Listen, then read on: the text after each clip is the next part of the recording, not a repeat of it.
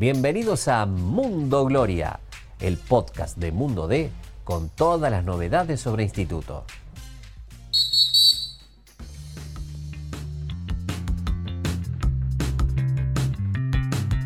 ¿Qué tal? ¿Cómo les va? ¿Cómo andan? Bienvenidos a un nuevo podcast de Mundo Gloria en la previa lo que va a ser el gran clásico de este sábado a las 21 en el Kempes con talleres, con las dos hinchadas, junto a Hernán Laurino para comenzar a analizar todo lo que puede pasar en el partido, para escuchar la palabra del Palomo Larcón, recién llegamos a la conferencia de prensa, y también del entrenador Diego Dabove que habló y dijo cosas interesantes en la previa a este partido con Talleres, Cholito. ¿Cómo andas, Saúl? Sí, una semana especial, eh, diferente, distinta.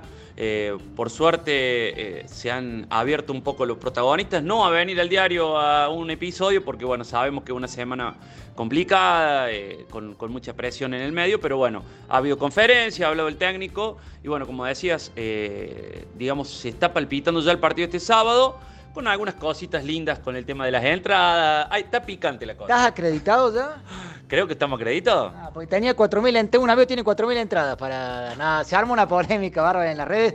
De hecho, mira, recién hablamos con la gente, tanto con José Sanguedolche, que es uno de los jefes de prensa en Talleres, Lucía Bonfanti, que es la jefe de prensa en Instituto, y le consultábamos, porque hay una gran polémica, sobre todo en Twitter y en alguna otra red social, respecto a si Instituto compró entradas o no, el club o, no las compró, cuántas entradas se vendieron. La información oficial que, que da Talleres y que la dio incluso delante de la jefe de prensa de Instituto es que a esta hora, que hoy es el miércoles a la siesta, se habían vendido 3.700 entradas. Y que es mentira que Instituto haya comprado ni 4.000, ni 1.000, ni 200, ni 100 entradas. Es decir, pongámosle cerca de 4.000 entradas las que se habían vendido.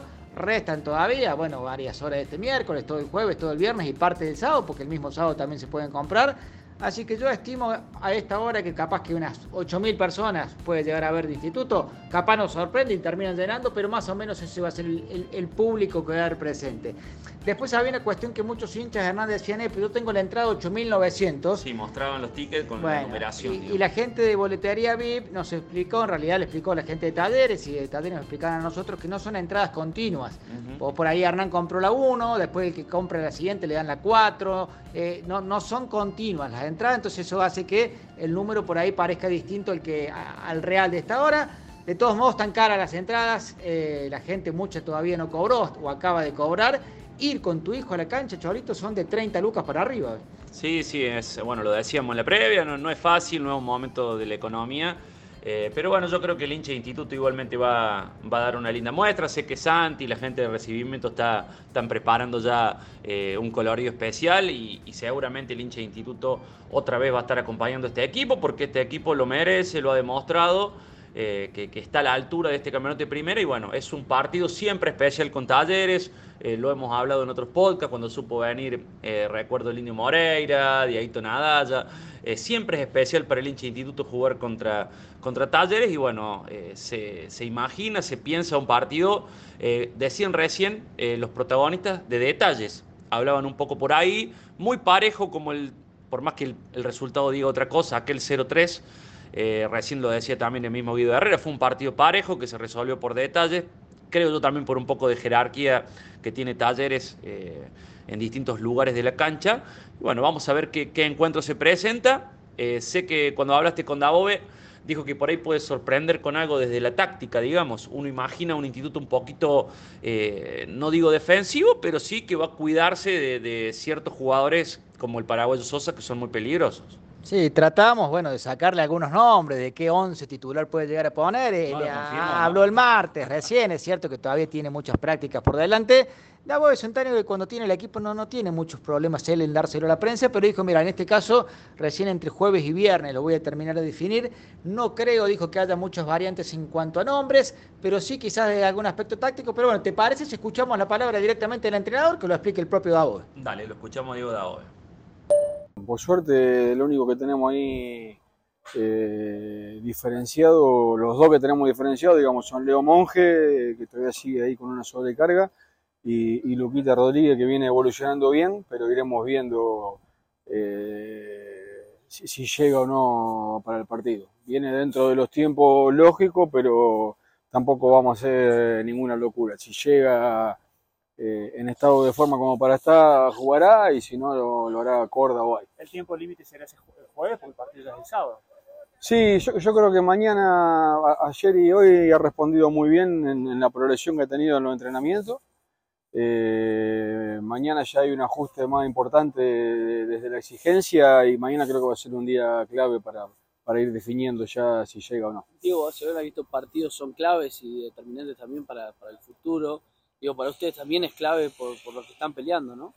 Sí, sí, nosotros cada, cada punto y cada partido es absolutamente importante. Después, eh, obviamente que está el plus del, clásico, el, jugar en el Kempe, otra vez con el, con el Kempe seguramente explotado de gente, un montón de condimentos que son eh, eh, absolutamente favorables y, que te generan sensaciones lindas y positivas. Después estamos, más allá de la derrota del último partido, creo que el equipo está bien, el grupo está bien en, general. Bueno, Hernán, escuchamos ahí el técnico de instituto, sin agradecerle antes a la gente de Veje Turismo, que como siempre nos acompaña eh, en este podcast. En la previa de un clásico en la cual recién hablaste, tuviste la chance de hablar con el Palomo Alarcón, eh, que remarcó partido de detalles y que va a ser especial también porque si bien él tuvo un paso por talleres que para él es insignificante, llevar la cinta de capitán no es una cosa más en el instituto para sí, Sí, está, está bueno, creo que lo siente distinto el Palomo eh, y llevar la cinta de capitán en un partido así es muy importante. Hoy por hoy es el gran referente de la hinchada, creo yo. Si le preguntamos a 10 hinchas de instituto, más allá de lo que significa Maravilla Martínez, Creo que el Palomo Alarcón, por hacer aquel gol del ascenso y, traer lo que él trae, eh, es un jugador casi emblema de este instituto. Y bueno, va a ser el capitán, va a ser especial para él y, va a ser especial para todo este instituto que viene de una derrota media injusta con Banfield. Él dijo, son, pasaron 15 días, que es mucho tiempo, pero bueno, eh, ahora ya es momento de, dar vuelta a la página y tratar de hacer el mejor partido posible en el Kempes, ¿no? Sí, yo creo que en ese aplausómetro el Palomo está primero, puede que Parni por ahí, que también fue un emblema del ascenso, este segundo, y Maravilla sin lugar que también ocupa el podio. Pero bueno, escuchamos lo que decía el Palomo hace un ratito nomás ahí en el coro, en conferencia de prensa tanto de los capitanes de talleres como instituto. Eh, que también sirve para recuperar a unos jugadores que por ahí están por molestias. Eh, en nuestro caso por ahí mañana ya se terminan de, sumar los, compañeros que se fueron a la, a la selección y bueno, ya está a disposición y, bueno, a ver, eh, el venir de una derrota eh, no hace otra cosa que por ahí ponerte en alerta en un torneo por ahí tan corto, eh, donde sabemos que el ganar te posiciona ahí dentro de los cuatro y, bueno, obviamente si perdés hay muchos equipos que, bueno, que estamos cerca en puntos y tenemos objetivo muy claro, entonces bueno, eh, tratar de, llegar de la mejor manera y, bueno, el fin de semana eh, obviamente eh, buscar el partido, el resultado, como estamos acostumbrados y como lo hacemos siempre que nos toca jugar de local. bueno, esperemos estar en, nuestro mejor día, en nuestra mejor versión para, para poder buscar el club. Sí, con respecto a, que se hace, se hace un poco más largo la espera, la ansiedad te puede jugar un poco más te, tenés que preparar de otra manera y bueno, eh, está bueno por, otro lado porque también recuperaba jugadores que ahí vienen con, alguna otra apatía, pero, bueno, eh, como dije antes también, te da un poco de bronca porque a la vez cuando venís con una derrota, lo único que querés hacer es tratar de, recuperarte lo más rápido posible y, nada, cuando sabes que tenés 15 días por delante todavía que se hace un poco más eh, más llevadero y nada, ahora, ahora ya lo tenemos encima el partido y bueno, ojalá Dios quiera estemos, estemos de la mejor manera y vamos a conseguir una victoria. Bueno, Cholito, parte final de este podcast. ¿Te quedó algo acá para el cierre?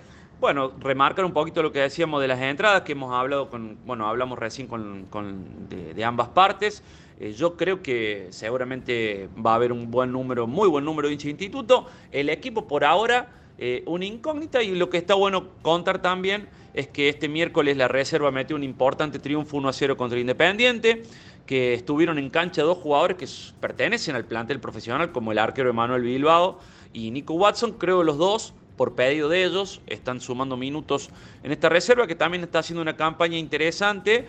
Eh, y bueno, eh, ahora Miliki decididamente como técnico de reserva porque ha llegado un nuevo coordinador de inferiores con un legajo y un nombre importante. Exactamente. Bueno, si nombrabas a Bilbao y a Nico Watson, que difícilmente puedan sumar minutos de acá a final, final del torneo, y lo nombrabas también a Daniel Primo, que es el nuevo coordinador de divisiones inferiores, un hombre que ha laburado a la par de Besone en lo que fue para mí la mejor etapa de la historia de Belgrano en inferiores, porque salieron una tracalada importantísima de jugadores en ese periodo. Se me vienen rápido a la mente los nombres de Brunito Zapelli ahora, el nombre de Cuti Romero, Santiago Longo, Luquitas Melano, Lucas Acosta. Bueno, me voy a olvidar de varios, seguramente se empezó a nombrarlos, pero bueno, la idea es hacer un trabajo a largo plazo. No veremos los frutos quizás ni acá seis meses ni de acá un año, pero si este trabajo perdura en el tiempo, seguramente de acá a unos años, no sabemos cuánto, se van a ver los frutos de este trabajo. Lo escuchamos brevemente a Primo y con esto ya terminamos de cerrar el podcast. Sí, sí, la, verdad que con mucha ilusión conocí una persona joven con, una, con un proyecto y una visión de, futuro y bueno, eso me, entusiasmó mucho, la verdad que me, sorprendió esa relación entre juventud y visión de futuro y, yo creo que las obras hablan por, por, dicen más que las palabras, ¿no? Los hechos son los que marcan a, una persona más que las palabras y creo que el venir al Agustín y ver semejante monstruo que se está construyendo, bueno, la planificación de dos canchas sintéticas, máquinas trabajando en ese lugar para hacer canchas, habla de, que bueno, que la Agustina empieza, este lugar que tiene tanta historia, eh, eh, empieza o quiere convertirse en uno de los mejores predios también del país, estando a la altura de, muchos predios y, creo que está, muy bien encaminado. Mi llegada es, tiene que ver con un momento de mi vida que me siento mucho más maduro, ¿no? con, mucha más experiencia y, camino recorrido. Yo este camino ya lo recorrí, sé lo que significa. No quiere decir que me la sepa toda, pero ya sé lo que significa el proceso de formación la mayor parte de mi, de mi edificación como profesional la hice en proceso de formación. Más del 80% he convivido con entrenadores, profe, ayudante de campo, psicólogos, nutricionistas, así que es como que me siento en mi casa, en, mi lugar y bueno, consideré que este era el lugar, el mejor lugar en este momento de mi vida para seguir eh, eh, proyectando mi, sueño, digamos, ¿no? mis ilusiones. Bueno, Hernán, escuchamos ahí a, Daniel Primo, 53 años, está con el pelo más corto. Antes me, costó identificarlo, la última vez que lo había entrevistado tenía la melena larga. Está, bueno lo que decía Diego Dabove, eh, elogiando esta decisión de instituto. Lo, nombró como uno de los mejores del país, a Primo. Señor. Sí, señor, y creo que eso vale la pena porque habla de un trabajo integral que está haciendo instituto, no solamente en esta pelea eh, difícil, complicada de mantenerse en primera, sino también pensando a largo plazo. Lo vemos también en ese edificio que se está construyendo en la Agustina. Mismo primo decía, ese, monstruo que tengo, que lo escuchaban recién ahí a Daniel, eh, se refiere al edificio ese de tres pisos que, que, cae. Bueno, se han filtrado algunos renders, ya vamos a tratar de contar un poco más de, de, qué se trata. Todavía desde el club no quieren dar mucha información hasta que no tengan claro qué van a hacer exactamente en cada piso pero también habló Primo de dos canchas de fútbol sintética de 11 que se vienen para instituto, bueno, un montón de, cosas que hacen que el club sea cada día más grande. Sí, señor, bueno, eso hay que valorarlo, creo que el hincha lo, lo, entiende y sabe que Instituto tiene en la Agustina esa fábrica de jugadores que, sigue dando que hablar, que sigue sumando nuevos proyectos eh, y, vamos a ver, como decía vos, no es un laburo de, hoy de, que sea para mañana lo de Primo, pero seguramente es una incorporación importante y se suma ese binomio que es Juan Manuel Cavagliato, Fede Besone, creo, como él lo definió a Besone, como mi hermano menor, dijo del Fede Besone, bueno, se suma otra persona, otra pata importante en este instituto que labura pensando a futuro y no solamente en el hoy. Exactamente. Bueno, Cholito, nos reencontramos el sábado, tipo 19, ahí en, la, en las inmediaciones del Kempes para ir hablando con los hinchas. Bueno, y si llena la gente del instituto, si llena, si llena la popular, le pago un choripán a la salida. yo traigo, yo tomo mate como la próxima. Nos vemos. Nos vemos, hasta luego.